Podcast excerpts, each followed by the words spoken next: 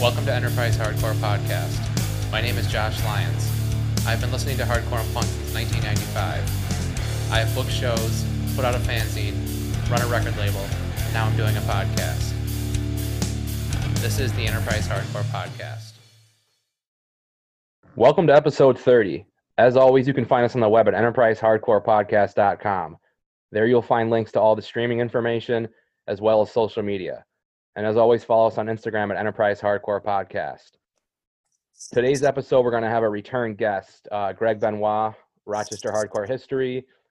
Uh, him and I kind of talked about uh, doing some stuff like this before, so now we're finally going to do it. Um, so obviously, the year is 2021 right now, but what we're doing right now is kind of jumping back to 2001 for what I kind of like to call uh, 2001 a Rochester Hardcore Odyssey. So yeah, we'll get to all that in a little bit, but we're going to catch up with Greg first. So how's everything going for you tonight, Greg?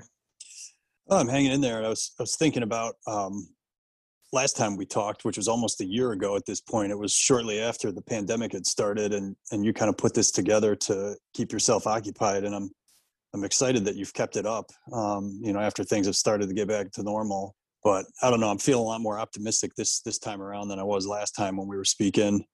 Um, although I'm, I'm, a little interested to hear how your adventures in parenting have been uh, in the pandemic pandemic because it's been pretty challenging for for us here you know, it hasn't been that bad because like our son's pretty much used to the way things have been. Like he was only two when it started, so it's basically like his his memories are, are, of this now, like the, the mask and stuff like that. The only thing is like after like ten minutes, he wants to take the mask off. But like yeah. everything else, like it was tough for him at first with like not going to daycare for a couple months last year, but that's all kind of a thing of the past now.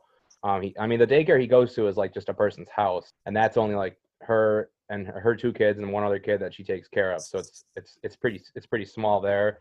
So it really hasn't been that tough on us. But like, what's been challenging for you guys? Uh, it's been I shouldn't say the pandemic's been the challenging part, but my my oldest son who um, is four, uh, throughout the whole pandemic, um, we, we we had noticed he's been having some difficulty in daycare and preschool, uh, and so we started getting him evaluated and then the the pandemic hit. Um, but after the shutdown, he was diagnosed with autism and ADHD. Um, so he's a really energetic kid, and you know, staying sh- locked down in your house is not exactly his idea of a good time. Um, but he's doing pretty good now. He got signed up in this uh, preschool for kids who have they have all kinds of kids in there with you know autism, uh, ADHD. They've got typical kids, kids in wheelchairs and stuff. He, so he goes to this special needs school, uh, which is good because he got kicked out of his old school for being being too wild uh, and needed too much one-on-one help, which was kind of kind of kind of challenging at the time because it was it was still when things were kind of touch and go with this the status of you know education and what's open and what's not. Um, but it's yeah, it's been kind of a learning experience for me as uh, as as as as the pandemic has worn on, and I'm trying to get my kids signed up with these services and get get them to the like these appointments with all the social distancing and you know special restrictions and stuff has been has been kind of challenging, but I still in some ways feel like it's been a gift too because I I just unless I had had a kid when I was like on summer vacation in high school, like there's just not going to be a, a, period of like three months where I don't have to go to work every day and get to hang out with my my family. So I'm grateful for that experience, and I'm grateful for the you know the things I've learned and the strength I've developed uh, while living through this. But it hasn't always been easy. Yeah, no, it's definitely been challenging, and, and you know it sounds like you guys are definitely going to have have a challenge there. Obviously, I mean, you know, my girlfriend helped. Uh, you know raise a kid with with uh, special needs like that, and and he's he's doing really well now. So obviously, yeah, good. You know things things you know can work out pretty well with that. So. But yeah, no. I guess the other news that I I don't know how much you and I have talked about uh, this. Uh, I mentioned it on a couple episodes, but we have another kid on the way, so we're gonna. Yeah, have, I saw that. I saw that. Yeah. Congratulations. Yeah, thanks. Yeah, so we're gonna have a boy and a girl, but that's obviously you know speaking of you asking about like things being challenging during the pandemic, like that's probably my biggest concern. I mean, obviously we're getting pretty close with like the the vaccines available now and stuff, and you know, my girlfriend's not really. I don't. I don't think she's gonna get it until after she has a baby because it's not yeah. really been tested on pregnant people. Like I'm gonna try to get it when I can get it. You know, going into the hospital for a couple days uh, for the childbirth and stuff is, is something I'm pretty uh pretty nervous about. You know what I mean? My, my sister-in-law just had had her third kid um, on Thursday last week, and I was talking to her this morning about what's different having a kid in a pandemic. So she had to wear a mask the whole time, which probably sucks real bad when you're in labor. But it sounds like she felt pretty safe. So but yeah, this episode, uh, not to not to pat myself on the back, uh, it's kind of in celebration of my 40th birthday, which is this week, uh, which will be the day I, I air this, hopefully. And also not to pat myself on the back, but a lot of the shows we're going to talk about, uh, I booked, uh, and that's just I think by like lucky chance that I just happened to be the one putting on a lot of the shows, and uh, I'm just glad that I was here to be able to do that. I'm sure if somebody else was here and wanted to step up and do that, they could have done it too. I'm not saying that I was the only one who could have done something like this. It's just, you know, uh, a lucky. You're in the right place at the right time with the right connections. Exactly. So yeah, we'll get into that um, in a second. One other thing I had to ask you about though that I, had, I didn't throw in the notes though is we had talked about a new band you were doing last time. Is there any more news on that or anything, or is that kind of slowed down because of the pandemic? It's it's slowed down because of the pandemic, but um, we're eager to get started back up on that. I've kind of hit the pause button on most of my creative projects right now while I kind of get my son acclimated to his new school and you know get my youngest son who's who's 18 months uh, you know get him get him um, you know in, into the world um, during the pandemic but yeah uh, the we still talk all the time uh, it's so it's Nate from Red Death uh, Eric from Tears of Isaiah, Sean Chud from the Chuds and Building on Fire, and then my brother and I from Witness. Um, but we're I'm not sure. We don't really have a timetable for when we're going to start like playing shows, but we're all eager to get out of this kind of doldrums that we're all in because of the the pandemic.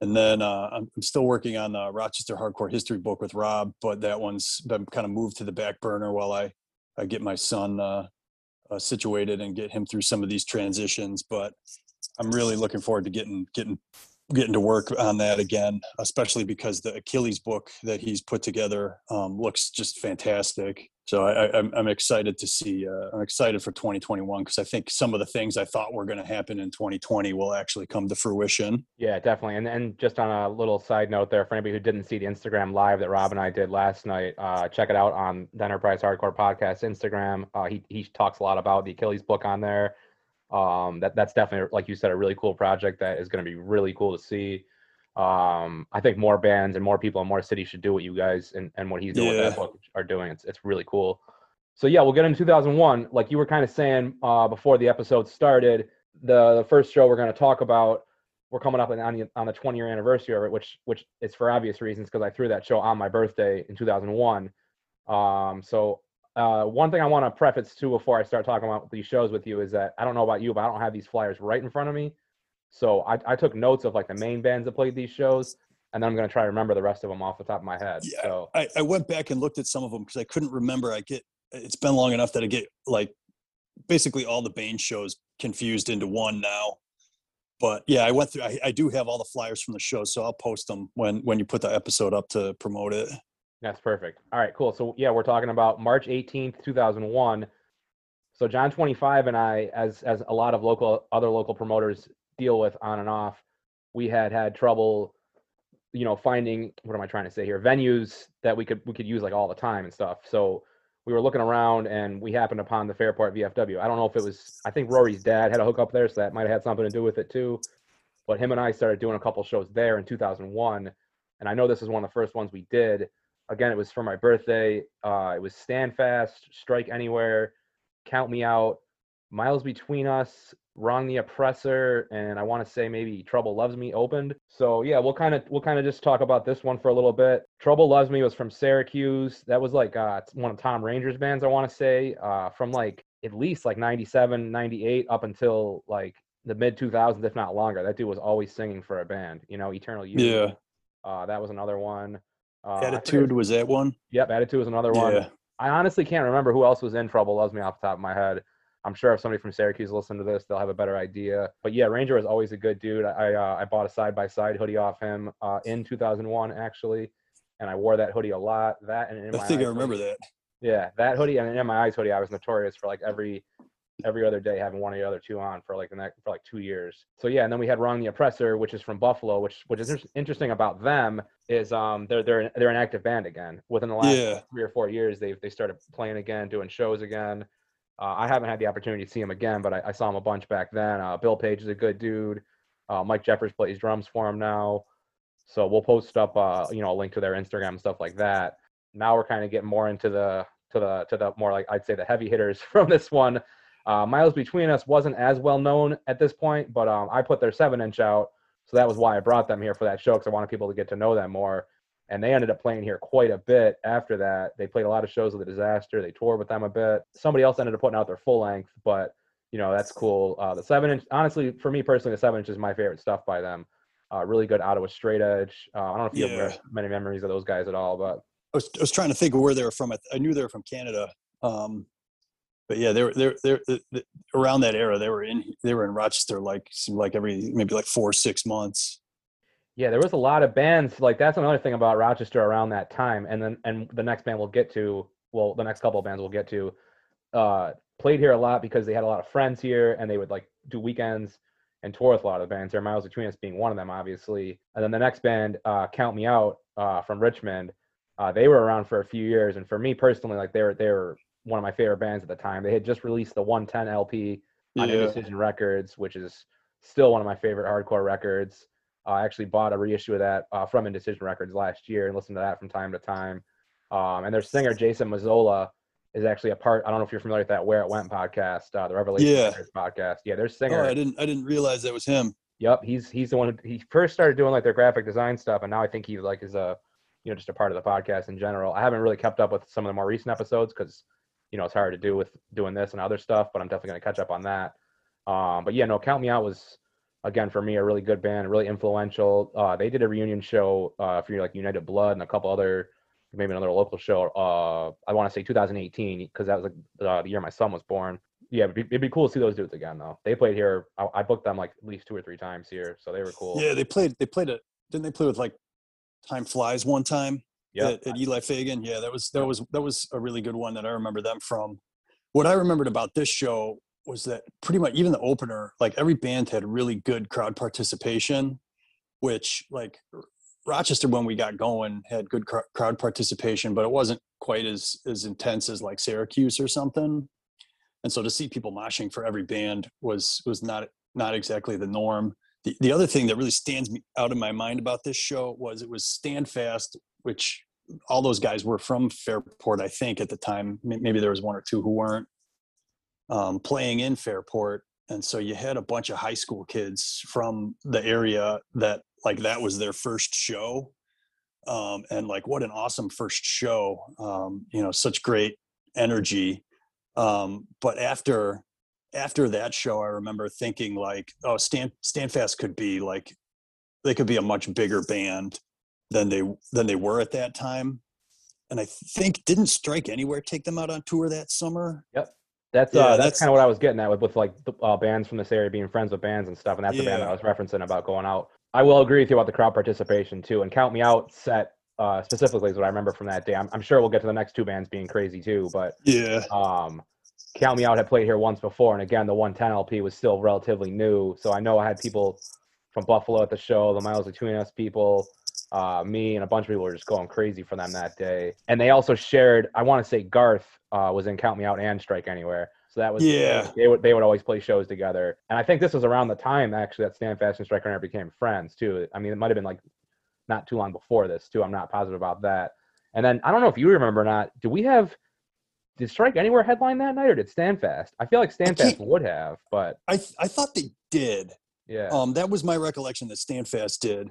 I th- I think that's my recollection because I remember I remember at the time being proud that like Strike Anywhere got such a good response in Rochester, and I could tell that they they liked playing in Rochester maybe better than just some random city. And uh, and and I'd seen them in other cities, and and and usually when I would travel to see a band around, you know, when I was that age, I'd be going to bigger cities, and and the shows would be bigger, and there, you know, there'd be more people moshing and more people singing along. But uh, for whatever reason, Strike Anywhere really struck a chord with everyone in Rochester, and and they always did really well and had a lot of uh, participation when they played. And so that that that was another reason that show was special for me was because I could tell that uh, you know we we just were at some random stop on a, on a tour for them that, that that this was actually a better than average experience for them too. Yeah, it's always good when you can tell a band genuinely thinks that too, because a lot of times bands will say that, and you can just kind of tell it's it's just what they have to say. I completely agree with you about Strike Anywhere too, like them and Bane, and I, and there's probably a couple other bands, but those are the two that really stick out to me that really did well here, probably in a lot of other cities too. But like, yeah, anytime they came to Rochester, people went crazy for them. And like you said, we all kind of traveled to other cities around the area to see them play. I traveled a lot more to see Bane than Strike Anywhere, but I do remember going to see Strike Anywhere in like Toronto a couple times, not a couple times, at least once. But another thing that I thought was really cool about Strike Anywhere too, and we'll get to this with Standfast too, obviously, is I think his name's Thomas, their singer. yeah, Um, he has a lot to say. You know what I mean? Like, and it's not just you know, and they're and they're Yeah. still act, they're still active. They're, they're still active band now too, right? Strike Anywhere. yeah, yeah. And it's funny you mentioned that because honestly, their lyrics from like 20 years ago are almost more relevant now. Um, like they were touching on a pot, a lot of stuff that is pretty common to hear politicians talking about, like living wages and you know, although obviously Black Lives Matter wasn't a, a movement at that point, you know, they addressed police violence and and racism in, in a way that, you know, it, it almost was visionary. You could see them, you know, building the groundwork for this political movement that that is actually, you know, making making a difference now. Yeah, you're right about that, and it's it's just I always say that too uh, when when this kind of talk comes up because like we're blessed or lucky to have been a part of a scene that had so many strong values and ideas like that that we can pass on to like future generations, and I'd like to think that people like you and I who you know kind of share those kind of beliefs might have kind of come across those in other areas, but there's no way to really know. You know, Yeah. we were lucky enough to be a part of like hardcore and punk. And as I always kind of reference now, I want to I don't want to go too far into the weeds with it, but it does kind of suck that there are some people now that have gotten into hardcore and like that are involved with hardcore that have like not those same kind of values. And it's just interesting that you know not everyone's gonna have the same beliefs, but it's just you know Yeah, I'm, I mean, I'm okay with people not having the, the same beliefs as long as, you know, like I can I can get down with people being like more libertarian than me, as long as there's like a live and let live attitude, which you know usually you find in hardcore, even among people who don't don't always agree. I mean, of course, there's famous examples of that not working out. When all the stuff was going on this summer with Daniel Prude in Rochester and the protests around his death, I I kept revisiting Strike Anywhere, listening to them, but also just thinking about you know the beliefs that I have that I had kind of developed in some part through encountering music like them and bands like you know I don't know the Dead Kennedys or Earth Crisis or any other you know politically motivated band. And it's you know you want I- definitely have been in the trap where I've thought, oh yeah, this is this this music's great. This is my life. This is where I met most of my friends. But it doesn't doesn't really change anything in the world. But I kind of don't know that it does because there's an awful lot of people involved in activism. Um, you know that look like they probably came up through some sort of punk or hardcore adjacent type scene and uh, i mean this genre of music has been you know what are we like fif- 50 40 years old? So there's there's there's probably a good amount of people out there uh, you know making decisions that affect the politics uh, of the day that that were influenced by by some of these bands. The last the last thing I'll say about politics before we jump back into the shows is uh, about you know people being able to make a change. And you know they always say not to trust a politician but now we have uh justin brannan from indecision Yeah. politician. So I, I trust that dude and i see a lot of stuff that he says and i agree with a lot of stuff that he says. So you know maybe there is hope that something will come of our little community you know and there maybe more people like that will come along you know we'll see. So there's always And- hope. yeah i, I agree and, and i was thinking about him too uh, you know i think about him sometimes too with you know change people making change after getting involved in hardcore and i don't know i mean i can't draw a direct line from it but you go into wegmans now and they have just as many vegan ice cream options as they do dairy ones and like that has to be in some small part because of you know people promoting veganism and vegetarianism at shows Yeah, no, you're definitely right about that. So, uh, jumping back into this show because we got one more band to talk about, and they're obviously very important, influential in Rochester. We talked and Fairport too, for that matter. Obviously, uh, we talked a little bit about them, you know, here and there uh, throughout the show so far. But yeah, Standfast, obviously, they were. I feel like they were at their peak at this time. You know what I mean? The LP came out like six, seven months before this. that last seven inch came out. Uh, what was that? That summer, or maybe that that that winter. I think so. T- tell me your thoughts about all that, though. You know what I mean? Yeah, I mean it's it it still stands up because I, I listened to Sick and Tired of of um, trying to explain recently um, for a totally different reason. Um, As you mentioned earlier, I work in a library, and the Central Library in Rochester is is doing this project where they're archiving local musicians of all different kinds of genres. And somebody reached out to me through the Instagram page, not knowing that I like work in a library too, and asked for you know some music that exemplifies you know hardcore from Rochester. So I sent them that seven inch with you know the band's permission. But yeah, I I just uh, that show in particular is one of the best standfast ones that i went to and i think it was because there was just so many people participating and and at that point everybody had listened to the the full length all the way through and had known all, you know learned all the songs and it was you know it, that was probably the show for me where they went from being a popular local band to a band that actually had what it took to have a comparable following in, in other cities around the country. Yeah, that's one thing that does kind of suck about Rochester at that time. There's so many bands that I feel like just didn't get kind of their due. Like Standfast could have definitely, like as we'll reference a little bit later in the episode, they they kind of toured the U.S. but not really. They tried like they didn't make it. You know, we'll talk about that in a second. But yeah, yeah, a band like that could have easily toured the U.S. and, and gained a following, like you're saying, and I feel like if if things were like they are now with Spotify and social media, you know, I mean, I know there's more competition with bands and stuff too, but a band like that, like I was, I, I was listening to that last seven inch prepping for this episode, and I agree. It's like, man, that stuff is.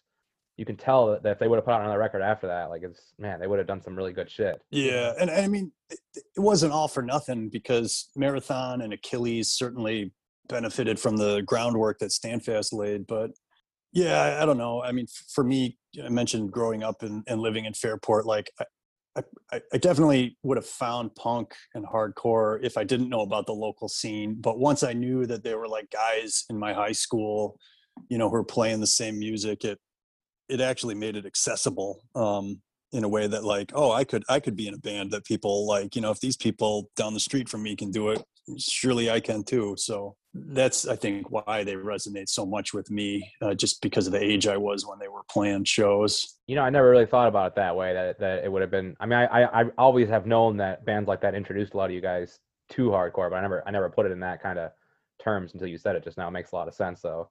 Yeah, you know, just like you, you, half the bands I got into around that time, I got into because the people I was like skateboarding with and hanging out with were listening to it. Uh, you know, so it's I don't know, it's, it's, always nice to see people, you know, too from your own neighborhood or you know people you knew when you were younger having success later in life. So uh, the next show we'll kind of talk about occurred uh, about seven months later in October. I guess the kind of backstory, real quick on that, is uh, Dan Bress and I had become pretty decent friends around that time. We would talk on on the instant messenger at the time which 20 years ago that was that was the way we kind of communicated. It was it was like our text messaging i guess. I had never booked like a big show uh, matt pike was like one of the big booking agents at booking agents at the time and he still books a lot of bands. And i had never booked any shows through him. And i remember dan bress like saw somewhere that matt pike was putting on a tour for uh carry on. I think he said at the time it was like carry on hope conspiracy and um some band that didn't kill your idols. So I emailed Matt Pike and I was like, "Yo, I heard you're putting this tour on. Can I, you know, can I get a date on it?" And I know he had, I probably had emailed him like 20 times in the last year about other shows. So finally, he probably was just like, "Yo, let's give this kid a chance," you know. So that was like the original. It, it ended up originally being uh, Carry On and Hope Conspiracy was the tour, and then I asked No Warning to open, and then Every Time I Die got added on because Chris Ring had sent me a message and been like, you know, we've had Thursday play in Buffalo a bunch of times this year already. Do you think do you think you'd want to have them play on this show that you're already doing? And I was like, oh, let me think about that for a second. Yeah. You know, like not and honestly at the time, like you knew they were blowing up, but they weren't quite they were on yeah. but they weren't quite as big as they ended up becoming.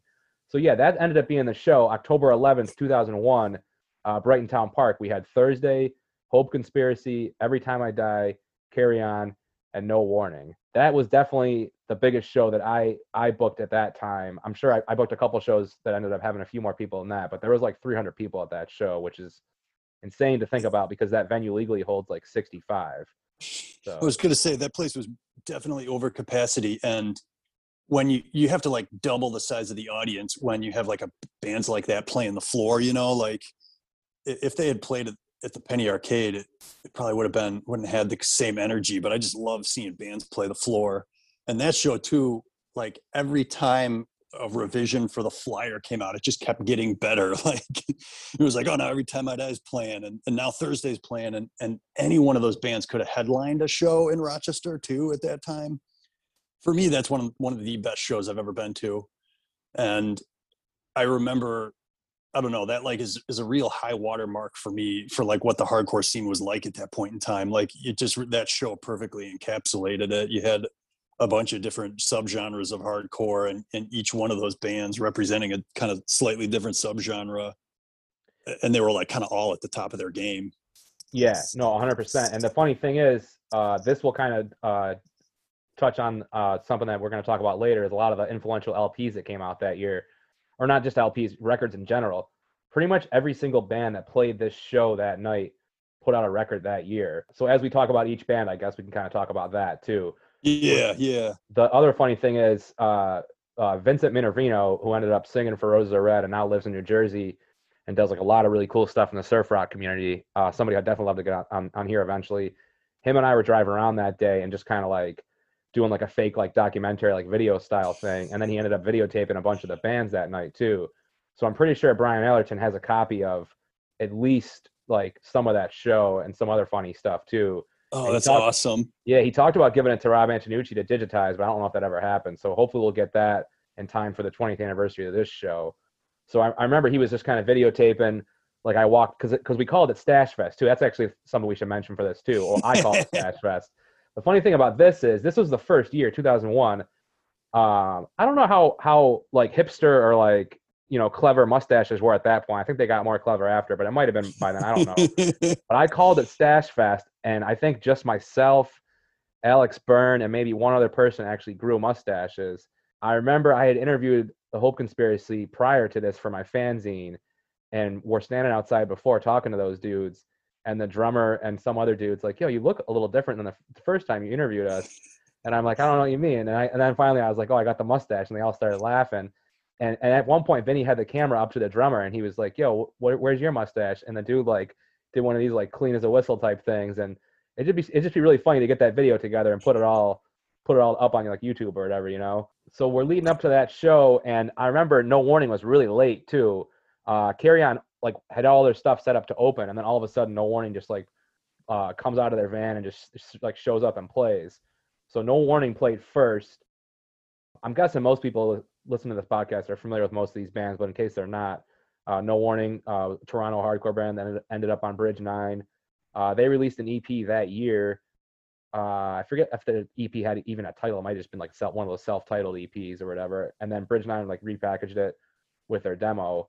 Uh, but that's a band that definitely took off. Them and them and Carry On. And and, and as I said, they all were kind of touring together. So you know, I don't know if you I don't know uh, if you have any thoughts on these opening bands or if you want to kind of Yeah, talk about well, the later ones. like i'm so glad i got to see carry on because I think that was like one of the very few times they were even on the east coast like they were another one of those flash in the pan bands whose legacy you know was bigger than that like they're almost bigger you know they, they almost got more popular after the band broke up. Um you know like i think about like how popular how influential like chain of strength and gorilla biscuits and youth of today were and like chain of strength was only around for like two years uh, and and there's people are still you know making music listen listening uh, you know based on their their their style and and so carry on like you know going on uh, like Todd Todd formed Terror and then Nails so yeah I'm I'm glad I got to see that band uh, in in their prime and and kind of in my own city Yeah, Todd Jones is definitely one of the best uh, songwriters for hardcore as far as I'm concerned. yeah That LP, A Life Less Plagued, I want to say it came out like right after this because I don't think they had it with them. But that for me is definitely like one of the best like hardcore records of that era. yeah And, and I agree with you. Getting to see them play in our own hometown is is amazing. And if we get to talk about these fests later, I'll mention an amazing festival performance I saw of theirs earlier that year as well. Uh, as far as I know, I think they toured the East Coast two, maybe three times. I don't know if they if they did like a full tour when they came out here earlier in 2001. I know they toured the East Coast at least one other time though. Um, but they broke up. Another thing I was thinking about is interesting. Uh, this is only something that would happen in hardcore.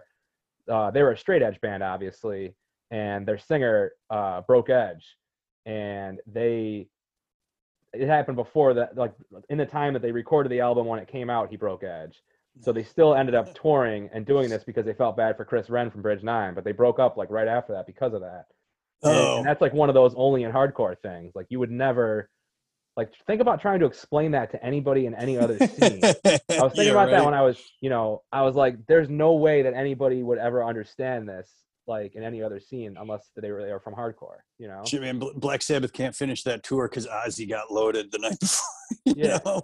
It's just insane to think about something like that. But what came out of that, obviously, Todd Jones ended up forming Terror not long after that, you know, and like you said, he ended up uh, being a part of Nails. And as I said, I think Todd Jones is one of the best hardcore songwriters. And uh, Jordan from No Warning is also a really good songwriter. And uh, Todd Jones is actually uh, working on the next Terror record with those dudes. And Jordan, Oh, from No cool. Warning- I didn't know that. yeah, Jordan from No Warning is the, one of the guitar players from Terror now too. So think about all those dudes like kind of in a room, uh, working on an album together. To me, is is something. Oh, I'll have to. ch- keep looking forward to that. yeah, Yeah, then another another band that uh, guys from Carry On or somebody from Carry On went to do was uh, I think Miracle Mile.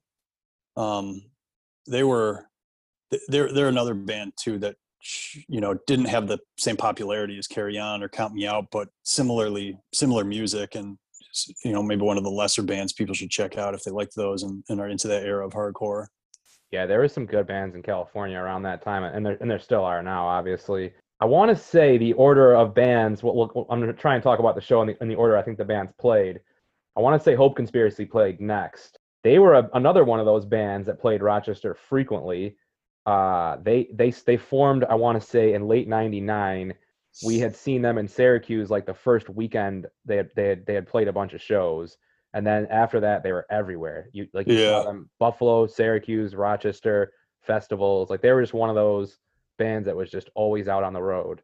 They- They, were another band like Strike Anywhere that had a really good Rochester response too. I remember seeing them. I think the first time they played in Rochester was at St. Joe's, and they headlined. I think it was a Halloween show with like Crispus, uh, Crispus Attucks, and some of those other bands too. But and then and then they also played at the Bug Jar with Strike Anywhere too, and that was another phenomenal one. Yeah, they they always got such a great response. And Cold Blue is like to me still I've been listening to that one throughout the pandemic just to try to get myself amped up face of the day and that one's that still holds up too.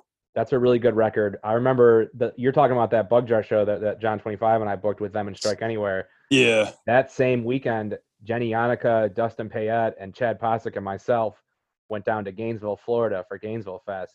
And Hope Conspiracy, American Nightmare, and a bunch of other bands. But those were like the two that I wanted to see mainly. A bunch of other bands played. And there's a, there, again, Hope Conspiracy is one of those bands that I could, in my head, think of like just tons of different times and places where I saw that band and just they always got a good reaction. Their singer was like just fucking nuts on stage, you know, like Yeah. it was I, I I love that band. That you're right. That Cold Blue album definitely holds up, man. So next on that show, this is interesting actually too because Thursday did not headline this show. Thursday played second to last. I remember walking the singer up to the front of the crowd too, and kind of casually being like, "Hey, if everybody could be really careful uh, right now." You know, and again, just to kind of reiterate the point, like this is like a 65 capacity room, Yeah. well over 300 people there. Like you and I, I don't know if like we're both around 40 now. You know what I mean? And Yeah.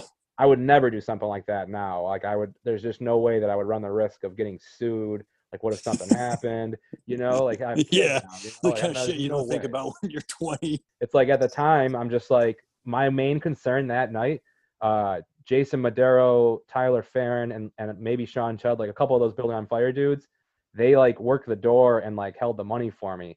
So I would just go up to Jason like every so often, and be like, "Yo, let me have all the 20s. You know what I mean? Like, and I just yeah. like just just be constantly like making sure that all the money was in my pocket, you know.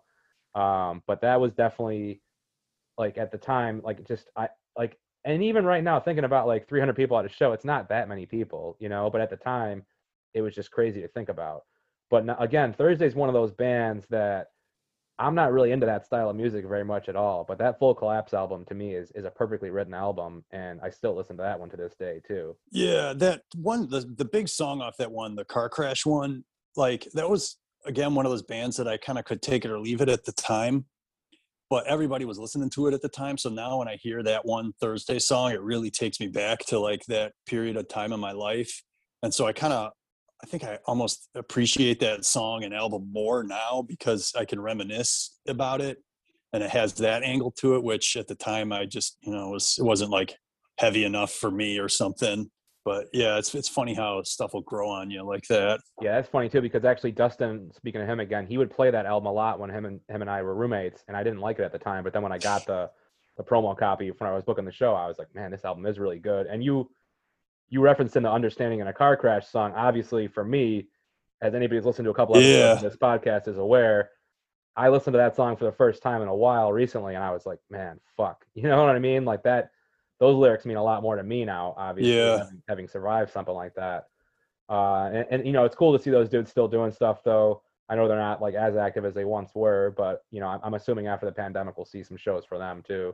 Yeah, I, th- I feel like I've been seeing a lot of buzz online about just different bands talking about maybe doing like, you know, reunion shows or different, you know, bands talking about doing tours, tours or fests and stuff. I feel like there's a lot of pent up demand for, for, for, for shows. I'm, you know, it wasn't very active beforehand, but throughout the whole course of the pandemic, I realized like, I, I think there's other people because I've been connecting, reconnecting with a lot of people and people been reaching out who I've never met before. And I get the sense that there's a lot of people who are really hurting for a sense of community right now and a sense of belonging. And, you know, I've, you know, this, this pandemic's been tough on my mental health. Like I think it has been on probably everyone. And, um, you know, just taking stock of what my life is like now and looking back on, you know, different things that I've had in my past that have worked well for me or that I've, that I've cherished now, you know, the sense of community is something that I need to, you know definitely need right now but you know i, I want to work to cultivate that um, you know moving forward because you know uh, when the emergency hit it you know i, I wasn't prepared uh, you know i didn't have all my ducks in a row so you know definitely was taking it for granted and now i realize uh, uh, it's it's really not everybody has a community like that that they can return to or that they can call their own and um, I guess I don't know. I was having a conversation with Nick Barron uh, from Third Party Records one day, just out of the blue. Um, I was feeling kind of down, and so was he. And we were chatting on Instagram, and uh, like we both kind of realized that the hardcore scene as a community, it's it's it's a community of people as legitimate as any church. I think, as far as like our capacity to get things done and support one another and make a, a positive change in our own lives, but also in you know the lives of the people around us who aren't involved. So now that I kind of have that perspective on it, I feel like yeah, like you know I'm not I've never been a religious person, but I'm totally cool with you know this kind of being my stand-in for a church. That makes sense, man, and I and I and I can definitely feel that. Uh, Nick Barron's obviously a good dude and somebody I would love to chat with uh, for a future episode of this at some point. Uh, and, and as we'll get to, uh, he was a part of one of the the uh, influential records that came out that year too, in my opinion. So Yeah, but yeah, there's only one other band that played this show.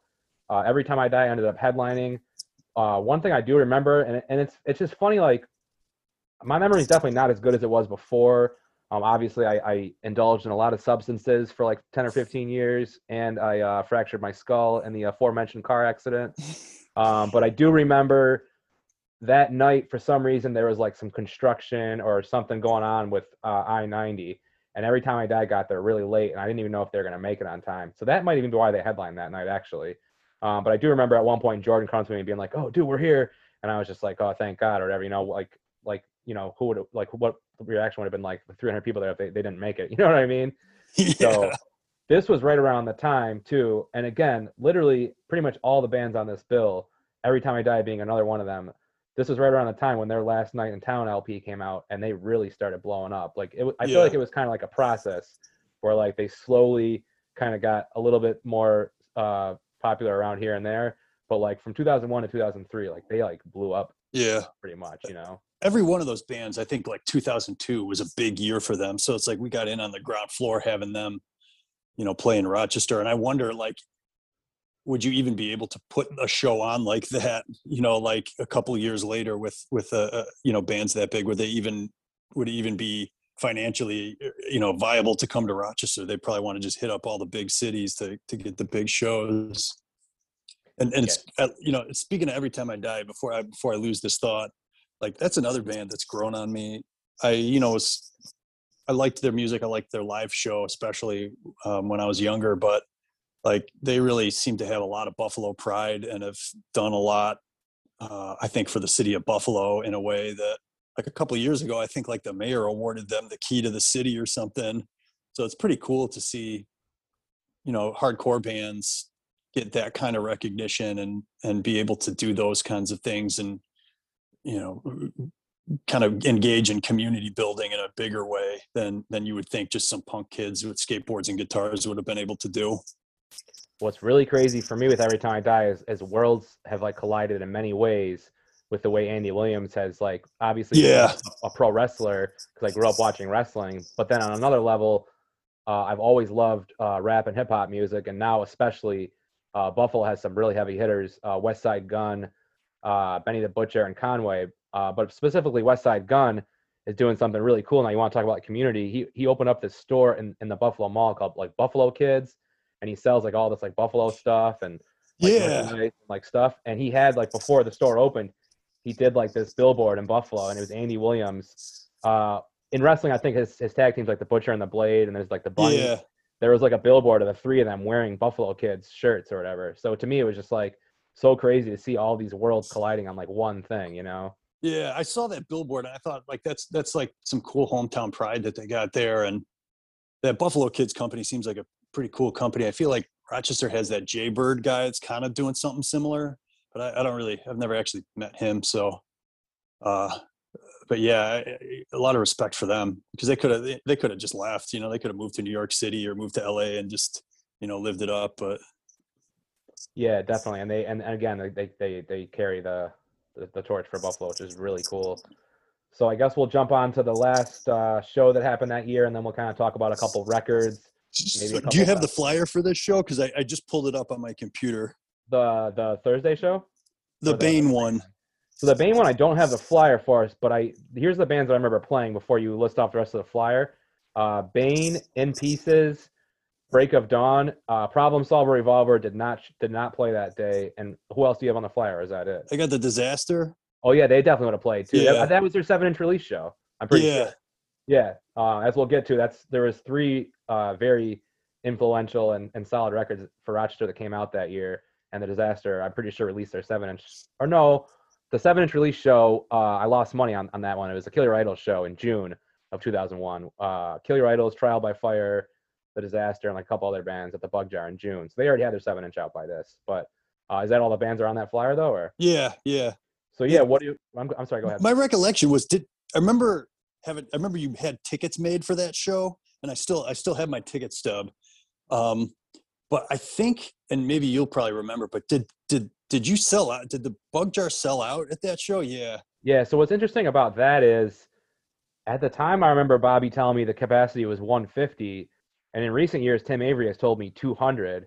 But it doesn't really matter because I definitely had over 200 people there either way that night because I sold 150 tickets. And I remember, I remember like when Bobby told me the capacity was 150, I knew that meant to only sell like a certain amount of tickets, but I was just like, fuck it, I'll sell 150 and act like I'm confused, you know? and, uh, yeah. So I sold, I put, but like people were making fun of me for selling tickets at the time too, but I'm like, yo, Bane's playing in a small venue. It's going to be crazy.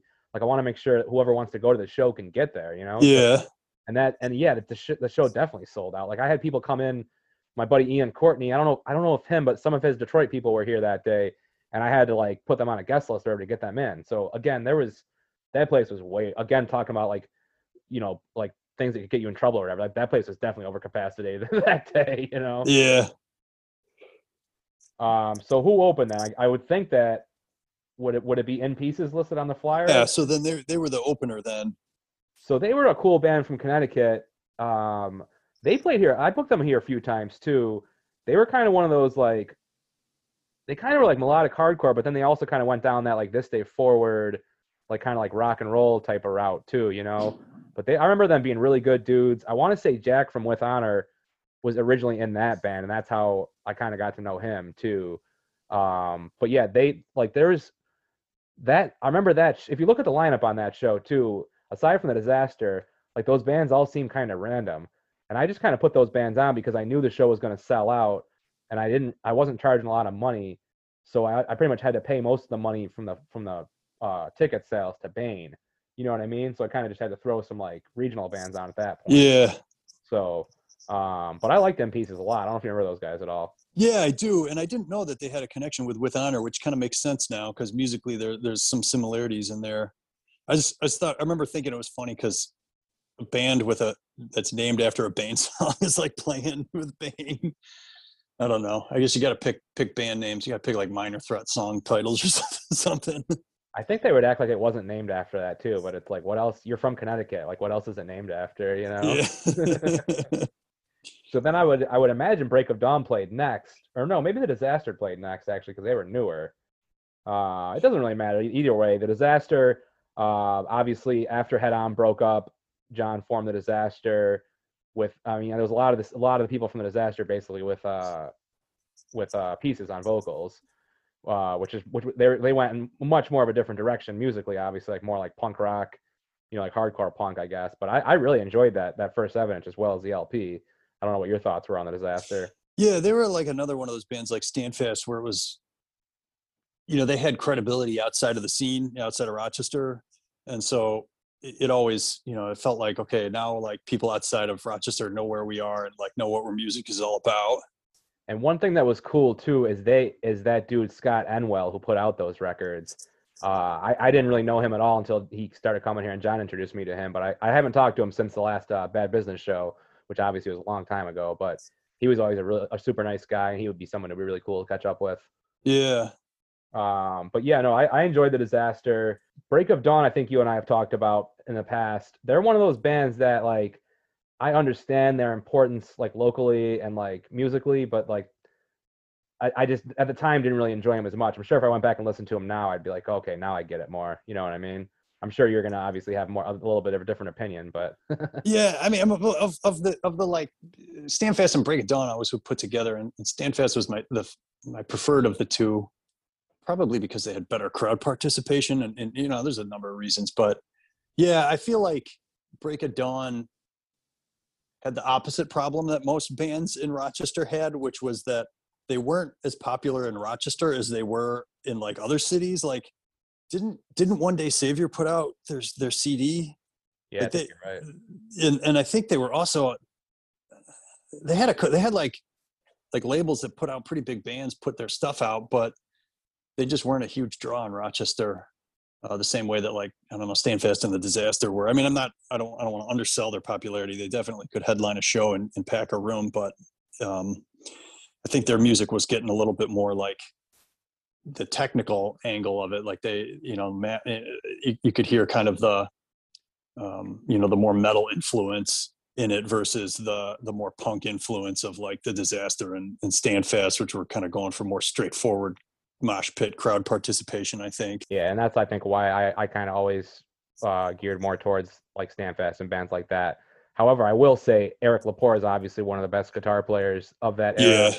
And speaking of metal it's interesting because like i come more from like punk and hardcore but like i did see a lot of lethargy shows back then and so did eric and you can kind of tell when you hear him play guitar that, that there's uh, there you know? Um, but one thing that you you mentioned too about the crowd participation i want to bring up too is I will say I enjoyed Break of Dawn a lot more in their later years because I don't remember their first vocalist as much, but that second dude, like he even said one time at a show, like some I don't I'm gonna be you know I might not, not might not be verbatim, but he said somebody the effect of like if you know the words, keep them to yourself or some shit like that. He want people to sing along, like going off and and then like Brad's first show I think was that New Year's Eve show I booked in 2000 in going into 2001, and he said something like I want you guys to sing along, I want you guys to have fun and then Pieces even said something later, like it's really cool that you know they don't have like some douchebag on vocals anymore, or some or some pretentious asshole, something like that. And I think that's one thing that probably kind of hurt them a little bit too, is having somebody like that who didn't really want to have uh yeah you know I guess I had forgotten about that, but now that you mentioned it, I, I guess I remembered. Uh, I remembered that. Yeah, Brad was definitely the like he had the best stage presence. Sean, the first was he was the first singer, right? Yeah, he was. He, he had pretty good stage presence too. But Brad really, you know, because of his time in contempt, I think he he he was a better showman. And going back to Strike Anywhere, obviously Brad's one of those dudes who had a lot to say too, and I think that's something why Yeah, something that really resonated with me because him and I definitely had a lot of the same um like activist activism like beliefs and and direction that we were heading in around that time so i always liked to, to hear him speak you know? Um so now obviously we'll get into to the to the goodies of the show of that show. Uh rochester favorite definitely at the time. I think this show probably could have been held at a, venue twice the size and, and possibly still sold out because bane always drew a lot of rochester people. Um i think they're one of the few bands you can say that drew more people in rochester than they did in buffalo and syracuse at that time yeah. there's not very many bands that would, that would be able to say that you know I, I think I agree too. And uh Bane too, like their fans travel too. Like like I probably I've traveled to see Bane more than any other one other band. Although I think I still think my favorite time seeing them was probably like at Eli Fagan when they played on the floor. Like seeing a band with that kind of energy play the floor is like you don't really get that in any other kind of genre of music.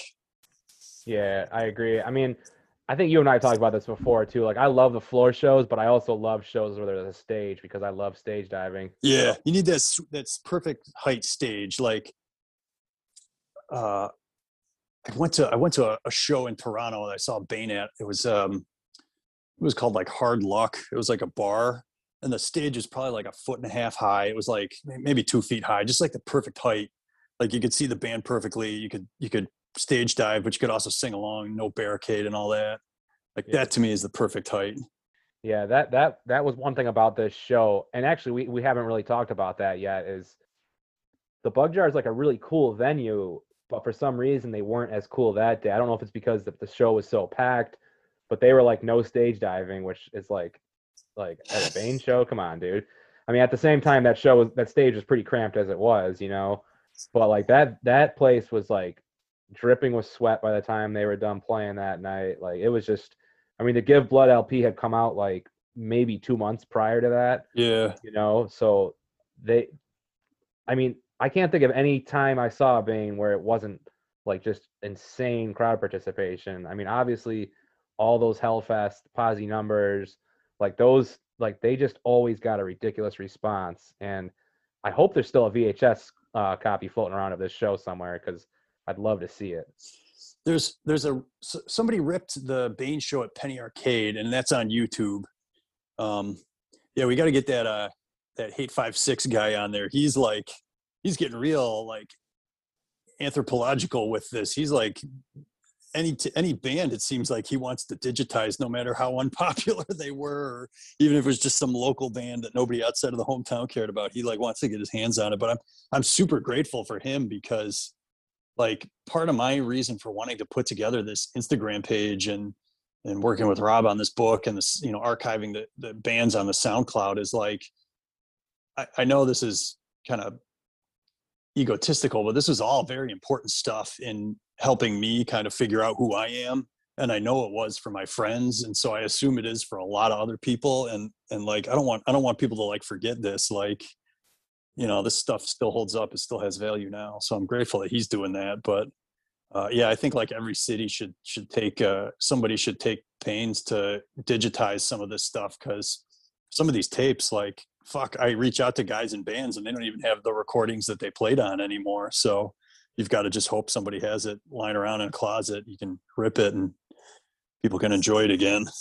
Well, that's one thing that is is is interesting to think about. It kind of touches on what I was going to say next. Is when you're in the moment, like back then especially, but even now probably with some bands, I don't think people realize just how important and and influential these moments are. Yeah. Like, like if you think back to 2001, like we knew that Bane album was good. We knew all the albums that we've talked about so far and we're going to talk about soon were good. But like now now some of these albums like the Carry On LP, the Bane LP, a couple other LPs that came out that year, you could put those on the same level in my opinion as some of the classic hardcore records. Yeah, yeah, what I definitely, mean? definitely, definitely. Like, um, like Bane is up there. I think in like the the hardcore Hall of Fame with like all the classic Revelation Records bands and like I have no doubt people will be talking about Bane shows the way that people talk about Youth of Today shows, you know, years years later. And again, that's just something crazy to think about because I don't think very many of us realized at that time that in 20 years people would like I, I mean obviously we didn't know podcasts or stuff like this would exist.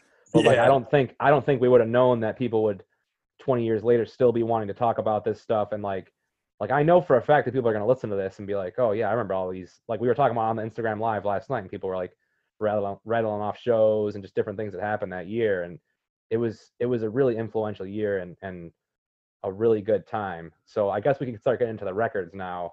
So I I know there was probably other records that came out in 2001. So anybody listening to this that wants to like send me a message and be like, "Oh, you forgot this, this, and that," well, we'll either put it on the next episode or you can put it on your podcast. Um, but I remember three very important Rochester records that came out that year. So we'll talk about those first. Building on Fire uh, released their LP on Hex Records that year, Built Blueprint for a Space Romance. Obviously, I've had Rob on the episode uh, or on the podcast a few times. Uh, I think you and I have already talked about Building on Fire quite a bit too. But in my opinion, uh, at that time, Jason Madero was probably one of the best frontmen around here. Like you know, like like seeing him go off at a Building on Fire show was was definitely different. You know, you didn't see a lot of frontmen like that around here. So for me, that was really fun. And and that LP to me, that one held, holds up too. Yeah, I agree. And um for me what I always liked about what I always liked about um building on fire was like I, I liked the dynamic that existed between Sean and Matt and Tyler. I thought those guys were so funny back then. Um, you know, like T- Tyler did some pretty pretty memorable things with um was it the exam? Was that his band? And uh and Sean to this day is still one of the funniest people I know. Um and he he always puts me in a good mood. So you know, it's just as guys too. They, you know, they were. You can tell they were all friends, and and you can tell that they they uh, you know they're genuine people. I my personal favorite though, like nothing beats the guitar intro to the first seven inch by Building on Fire. Like that to me is like I don't know. That's probably one of my favorite Rochester songs. Um, and you know, to, to lead in, to have that be the first thing you guys, you know, you put out as a band, like it really set the stage. That's uh, the one with Murdering Eye in it, right? That's yeah. So the funny story with that, which I referenced in the Mike Jeffers interview, is we were at a show in Buffalo once. Uh, it, it probably would have been 2001, I guess. It was Standfast and Building on Fire in a basement in Buffalo, and uh, I met Mike Jeffers for the first time that night. And anybody who knows me knows that I would mosh for pretty much every local band back then, and that that part in particular would get me pretty wild. And another thing that was pretty signature for Josh Lyons back then was like the shirtless mosh. Yeah. So- So they get to that part of the song, and I go to take my shirt off and just to kind of throw it behind Tyler's drum set, and Mike Jeffers is standing right behind Tyler, and the shirt flies and hits Mike right in the face pretty much, and just like falls on the ground. And anybody who knows Mike knows he's like a pretty hard nosed like New York dude, and I was like, this dude's gonna come to me and punch me in the face afterwards or whatever, you know. But luckily, he didn't say anything about it. He didn't really seem to care. I think I apologized to him or whatever, and he was just like, you know, caught up in the moment type thing or whatever. But yeah, he's he's another guy people should follow on Instagram if if you're interested in like local local hardcore scenes because he's always digging up old stuff from Buffalo's past. yeah, yeah, he's a really good dude. Very connected to Buffalo hardcore and very connected to Rob Antonucci from their previous bands. Obviously, the Building on Fire LP was very good. I, I all their recorded output was very good. One of those, another one of those bands that I feel like different time, different place. Maybe like obviously they did well here. We had the failed U.S. tour with Standfast, you know, and I don't think they really did a whole hell of a lot after that, you know. And, and I, I put out, I think we called them like MCDs back then, like a mini CD or whatever. Like it was- yeah, it was like a five song CD or whatever. But that, but because of my issues with finances at the time and trying to put out like three records at the same time, it took a long time to come out. And I think they just lost a lot of steam by then. But I feel like a lot of bands around that era, as we've been saying throughout this episode, especially Rochester bands, like like could have been a lot more popular than they were, just not just on a local level, you know. So the next one, I guess we'll get to. We've talked about this a little bit uh, so far in this episode, is the the Standfast seven inch. I don't know if you remember when this one came out. I know it came out in 2001, but uh, like we were talking about earlier, I can't remember if it came out like late summer. You know, I don't, I don't, I don't have much of a recollection of. I know it came out on, on Alone Records, uh, which Andrew Andrew's a good dude. He's definitely somebody I'd like to get on a future episode because he put out a lot of good stuff. Um, and he had some ties to Rochester too, obviously. Yeah, he ran such a great distro. I have like so many records and CDs to this day that I bought from him that like I would bands I would have never found out about if he hadn't uh, like cared enough to start his own, you know, distribution. Um, you know, bring his own distro to the show. I think I think that one came out in the summer because I think they had it for when they were playing shows with Strike Anywhere. Um, that was the summer I graduated from high school. So, so a lot of that stuff is, is pretty memorable um, just because of what was going on in my life. Um, but yeah, I mean, I mentioned it earlier, but that it still holds up. I mean, a band could write that seven inch today. And, and I think people would, I think it could be just as popular or even more popular. I mean, it, yeah. And I think, I think that is the album too that has elusive Date on it, which you could tell was a, a very a deeply personal song for Rory. And uh, you know, I, I remember being I don't know how old I was, 18 at the time, and just really impressed that he, you know, could could get up there and you know speak to that experience. I agree completely. And and when I interviewed him and Brian Van Etten, we definitely talked about that a little bit because obviously, uh, when Rob Antonucci interviewed me for my episode, I, I, put Rory as my Mount Rushmore for Rochester hardcore because yeah. you know, who else am I going to put? You know, I haven't been a part of that era, but like his his lyrics were, were very personal and and you know some of them were very relatable to me too like maybe not that song as much obviously but like some of those songs like on their first album you know a lot a lot of the stuff was just stuff that i had to deal with too and it was it was just you know i i appreciate his lyrics a lot and to see like just the kind of different bands he's been a part of over the years has has been really cool too obviously yeah i would say you're mentioning the the Rochester hardcore Mount Rushmore. I think I think I would put him and Rob, Rory and Rob on there, just because all the bands they've done have each one of them has made a significant contribution. I think I would probably put uh, I probably want to put somebody uh, you know older on there too, so maybe like somebody from Foundation or, or Hunger Artist. Um, you know, just so that you can get the perspective of guys who are doing it, you know, without any semblance of the internet um, at least like when I got involved in punk and hardcore, there was like dial up. I don't know. I don't know who my fourth. I don't know who my fourth person would be. Well, maybe. We'll maybe I'm sorry. Yeah, we'll give. You give me some time. Maybe maybe maybe Brandon maybe Brandon Contempt. I don't know. He's done a lot too, and he's been in a lot of bands. Yeah. He plays bass in like Sheer Terror too, which is pretty pretty wild to see somebody from Rochester playing with uh, such a legendary band. Yeah, he's definitely active uh, with New York Hardcore too. Uh, you know, definite shout out to Brendan. Yeah, we'll we'll give you. I'll ask you that question again at the end to make sure you don't want to revise it though. Yeah, I'll, I'll think uh, about it. I'll think about it.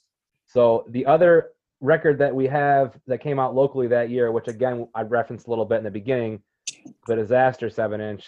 Uh, I think it was called With Years Left to Go. Um, again, that was on on Scott I don't remember how to say his last name, Gargione maybe. He had a label called Enwell Records, so I always knew him as Scott Enwell. And that's yeah. about hardcore is like I'd say seventy five percent of the people I knew all had like like random nicknames that we all called each other. You know, it's like first name plus the name of the first band that person was in eight years yeah. ago that no one yeah. remembers. The band that nobody that band that was probably pretty terrible too. to this um, day, Jeff in Motion, I think, has that has that problem. Yeah, and everybody just called him Motion, obviously. Yeah. So so then yeah, so they released that seven inch. I want to say again, it was June of 2001 because I remember I booked uh, Kill Your Idols, Trial by Fire, them, and maybe one other. I don't. If you had the flyer, it, it, you you know, I, I didn't tell you about the show in advance, obviously. I think I have that one somewhere. Yeah, I'm sure you do. I I definitely still have like the the, the big uh, poster size of it. But that was one of those shows. Uh, real quick to touch on that show that I started booking shows early on and, and would think shows were going to do really well and set a guarantee for a band. And then summertime would hit with this one in particular, and there'd be no college kids here. So not a lot of kids showed up, and I ended up losing money, you know. And the disaster yeah. was still fun at that show. I remember they covered, uh, I don't know if you remember this or not, but they covered uh, Time Flies from Gorilla Biscuits. Yeah. I think they were covering around that around that time too. Yeah, that was always a problem Rochester had was we were so dependent on RIT for people uh, coming to shows that you know, in the summers you had kind of a lull when more most cities probably saw a surge in interest, and then you had a very transient population. So you'd have like people coming into town just for a couple years, doing some great bands, and then leaving, you know, for parts unknown. So, in, in lieu of posting tracks of these bands on this episode, I'm going to actually link the uh, SoundCloud because I'm guessing you probably have. Uh, you have, I think, Uh, you probably have, have the two records, or maybe you don't have Standfast on there because they're on Spotify now. I have Standfast on there, and I think I have that disaster one, but I don't have the blueprint for Space Romance because around the time I was putting the SoundCloud together was when um, Mike put out the um, the Building on Fire discography, and I, I didn't want to like cannibalize sales for that because he obviously had to invest some money in that. All right, so that's on Classic Core Records, uh, Mike Jeffers label on Buffalo. So we'll put a link to that because you can get the Building on Fire discography, which includes that. But it's also, I think, I don't know if it's available digitally as well as on CD through Hex Records still, but I'll put his Bandcamp up too. Okay. To it there, and then I'll put a link to your SoundCloud for the Rochester Hardcore in the in the bio to this episode or whatever. So if people want to check out the the songs that we're talking about, as well as pretty much any Rochester Hardcore, like you have like you know Yeah, I have I have Building on Fire's first seven inch, so you can hear the song we were talking about if if you're not familiar with them. and that and I, I want to say that song's called Poltergeist Whispers. that we Poltergeist Whispers, yeah. Yeah. So that that's that's a classic Building on Fire song there too. So yeah, we'll put the link into the SoundCloud to check that out. So now I'm just going to rattle off a few other records that came out that year nationally. And again, I'm sure other records were released locally that year that I've probably forgotten to put on my list for this episode. So maybe we'll do a part two, uh, be it with Greg or Nooch or somebody else in the future, and talk about everything else. So here's some other records that came out that year: Converge, Jane Doe, Yeah. September of 2001. Um, before I kind of dive into my thoughts on that album, kind of tell me what your what your uh, thoughts are. I like that album, but not as much as Petitioning the Empty Sky. And f- like, I like Converge and respect them musically, but like Jane Doe is kind of the last Converge album I really got into. For me, like, I like Jane Doe and earlier, and it seems like there's a lot of people for for Converge. It's like Jane Doe is the cutoff point. It's like, are you a Converge fan from Jane Doe onward, or from the beginning up until Jane Doe? They put out, I, I think their next album came out on Epitaph, but whatever it was, I want to say I want to say it was called like No Heroes or something like that. I recommend revisiting that because that album's really good too. Huh, But I do I do get what you're saying though about about uh, kind of being a cutoff because there's a lot of bands like that, and Converge did kind of morph into like more. I mean, I haven't listened to as much of their newer stuff either. I, I, I would be interested to see what it sounds like though. But I remember when Jane Doe came out, just being completely floored by that album.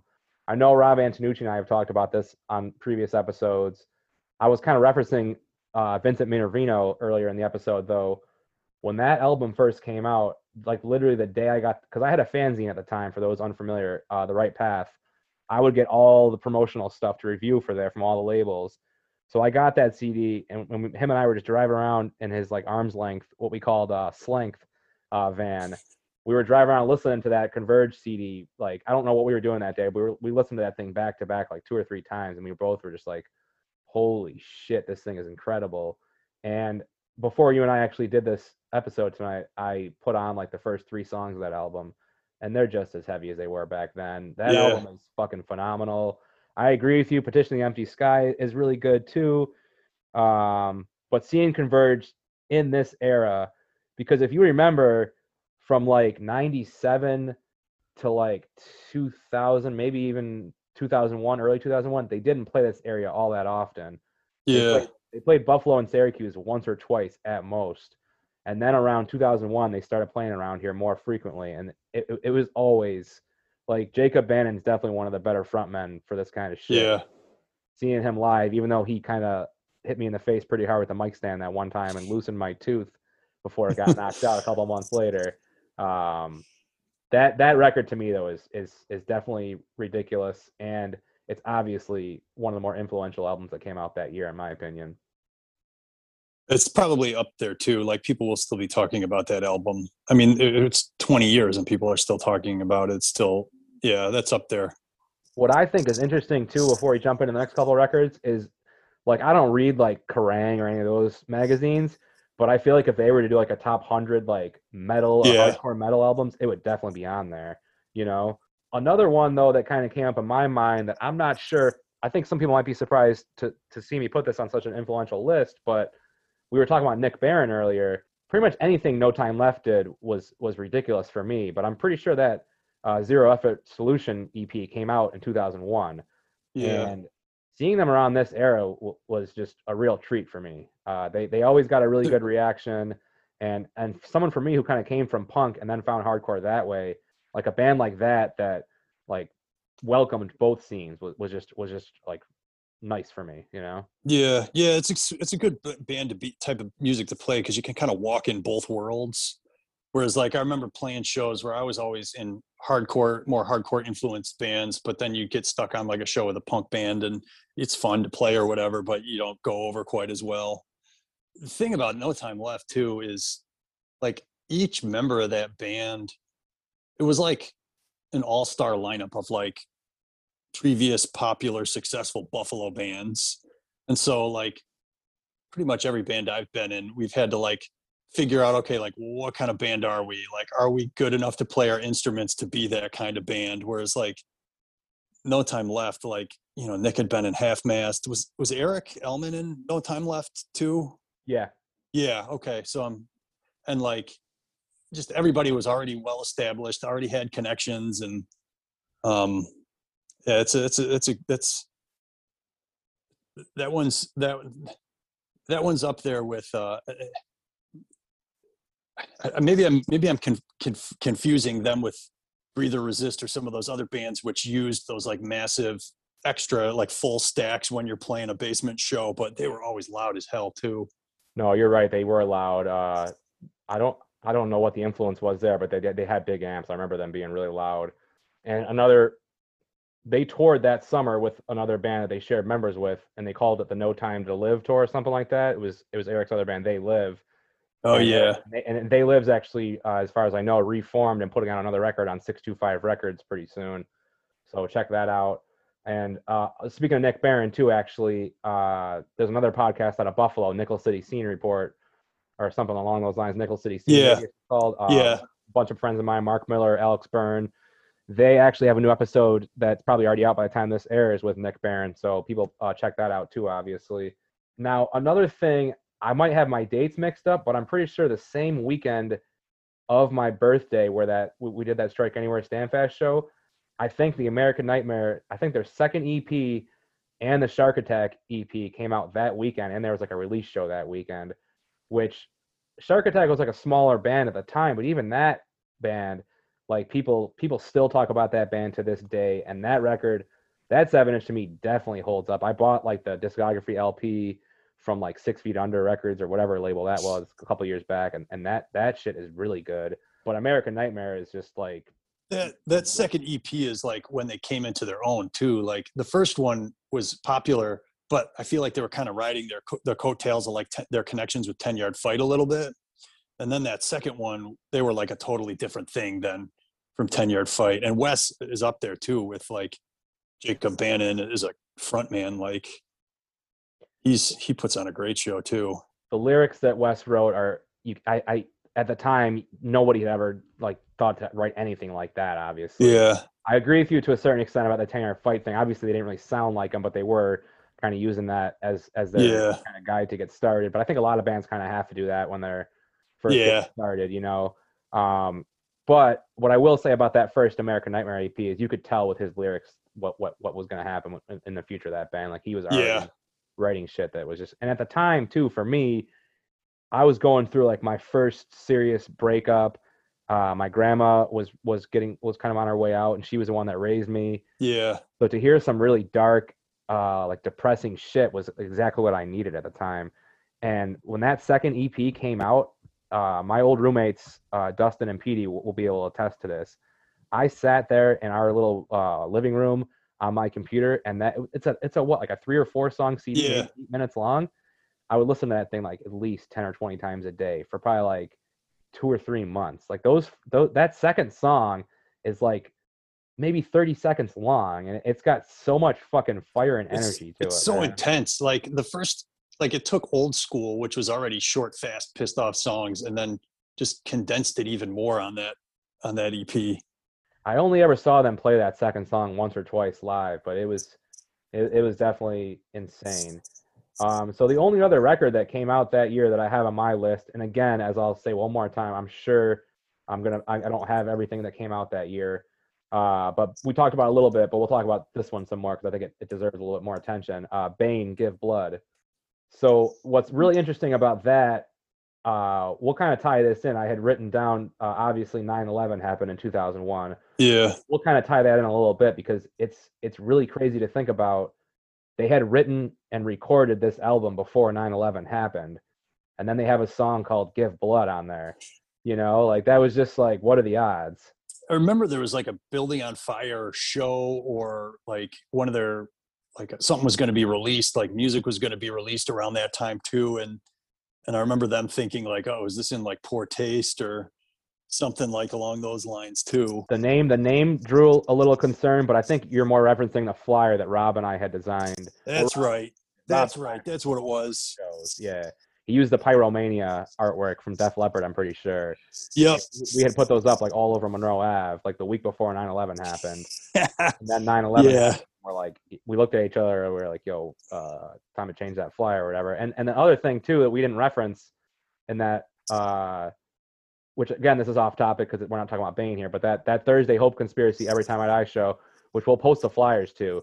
Dan Bress started drawing some ridiculously good flyers around that era, and that was the first one. But yeah, no, the the 9/11 thing happened, and then I want to say Give Blood came out like October, maybe November. Again, I would get like advanced copies for my fanzine, so I don't remember exactly like what the release dates were for all these albums, but I know it was already out before the Bug Jar show.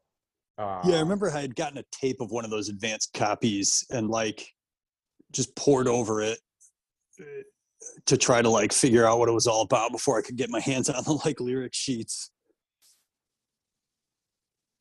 That um and and and, I'm glad you mentioned 9/11 too because that was that was like a really weird year because some of those shows being pre 9/11 and some of them being post 9/11 and just how much that set the tone honestly for i don't know what it feels like to be in this country sometimes politically um i don't know i've been i've been thinking about that that period of time a f- a fair amount during the pandemic because i feel like in the 90s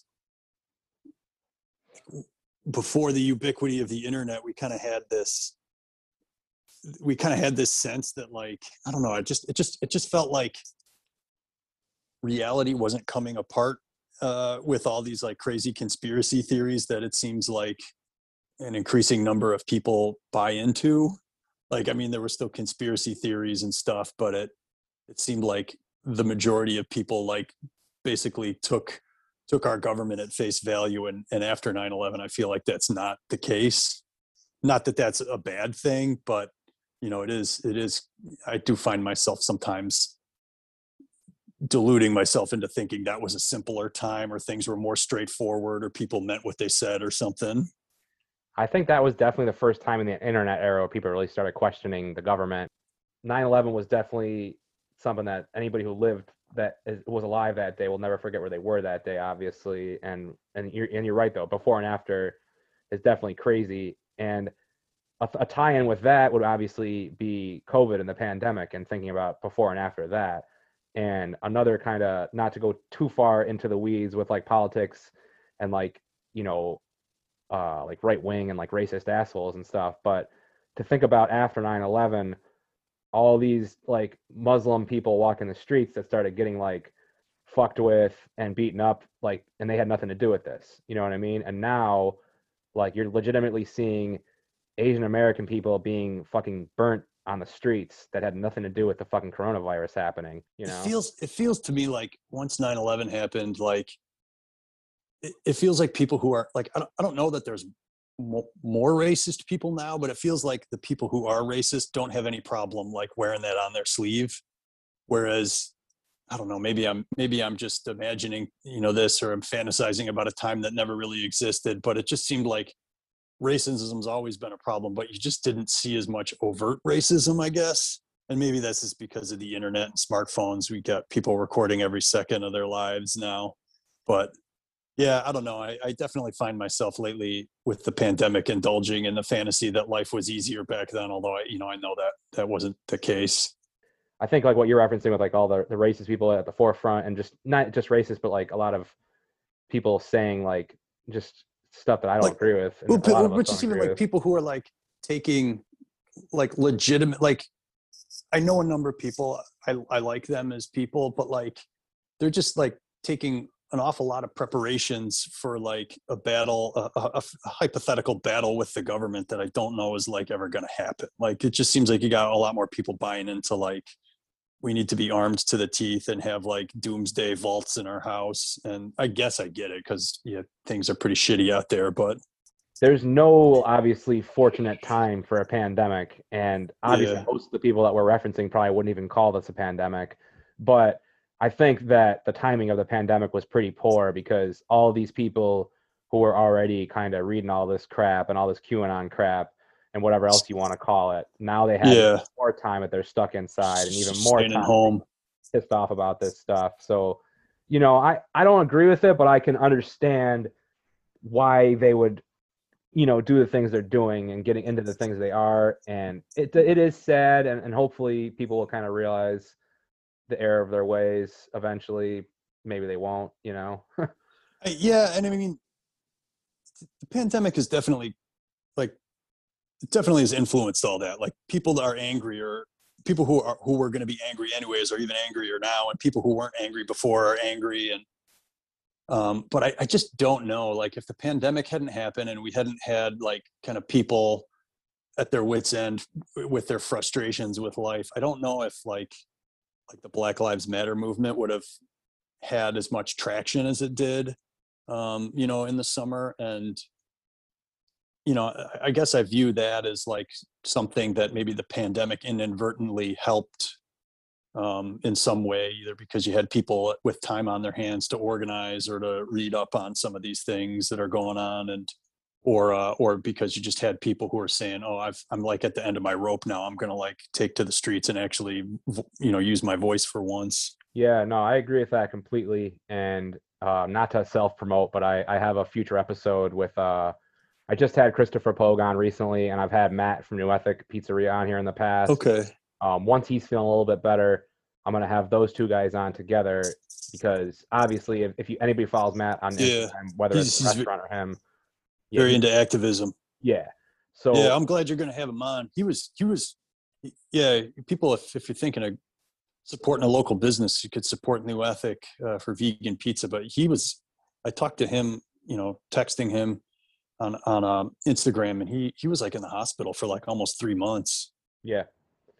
Yeah. for Yeah, he, he uh he sounds like he had a rough time so i'm glad he's i'm glad he's out and he's doing better and i'm glad new ethic is is uh i i, I work right by new ethic so i order them you know about once a week Nice. Yeah, we had their pizza for my son's birthday like a week ago, and yeah, it's good to see he's doing better. I, I saw all that obviously, but yeah, like I like I just like I said, he's definitely like you were saying somebody who knows a lot about activism. And when I interviewed him last year, it was right before all this stuff started happening again with Black Lives Matter and whatnot. So I felt kind of bad. I think that'll be a great episode. And it's it was just I guess the reason I I you know link Black Lives Matter, I just wanted to revisit one of my thoughts. Link Black Lives Matter with the pandemic is just with all the protesting that went on in Rochester. It really felt like like it was really I- I remember seeing YouTube videos that were like Russian news broadcasts from just some random city in Russia, and they were like covering the the protests in Rochester um, you know, it really felt like history was kind of coming into town or something. Yeah, I, I 100% agree. And I, I didn't take part in the first wave of protests. Um, not, I don't know if I'll put this on the air or not, but I have uh, a slight criminal record from uh, the uh, car accident mistake that I had a couple years ago. So that wasn't going to expire until like I don't I don't remember exactly when it expired, but it was in between the two. Yeah, And once the Daniel Prude thing happened, I, I thought about it for a second. I was like, yeah, I'm I'm, I'm in the clear now. So I, I went to pretty much yeah, all those protests, you know, got tear gas the one night and just the just just just a sense of community. Like you, it's it's it's a connection to what you're saying about hardcore. You know, like being Yeah. there those nights with those people and walking the streets with them, and seeing them singing those songs that those nights. Like I, I've I, I can only think of a few other nights where I've I've been a part of something like that. You know. Yeah. definitely something that that that meant a lot to me. And the only other thing I'll say about that real quick is we have at least four documented cases of issues with police in Rochester in the last year. Oh, I know. So anybody who doesn't think that there's a problem with our our police force uh, is sadly mistaken. I think that's a lot. That's a, pretty much a lot of the episode, or a lot of what I had planned for the episode. Yeah, but thanks for thanks for inviting me back. I, I don't know. I've, it's been a real treat to do this Instagram, and I'm grateful for everyone that I've been able to reconnect with, who I've known, and um, people who have sent me stuff who I've never known. Um, so yeah, if you listen to this and you have flyers, pictures of old shows, uh, even recordings, um, you know, you can send them along to me. Rochester Hardcore History on Instagram. I have a um, SoundCloud archive of old bands from 80s up into the 2000s. And uh, I've started selling some stickers um, just to like offset some of the costs for the hosting the SoundCloud. So if, if you want stickers, otherwise you, you can just peel them off of the various places I've stuck them around Rochester if you don't want to pay a dollar for them. um, but yeah, thank you for having me on and uh, check out my, my Instagram if you like older hardcore and you want to trip down memory lane. So thanks to Greg Benoit for doing the interview. Thanks as always to Rob Antonucci for all the help with the podcast. Thanks to my family for the never-ending support. The next couple episodes will feature Brian Rao, Paul and Dean from The Weight We Carry, Derek Dole, and there'll be a bunch of other uh, stuff, I'm sure. As always, check us out on the web at enterprisehardcorepodcast.com. Thanks, everybody, and stay safe.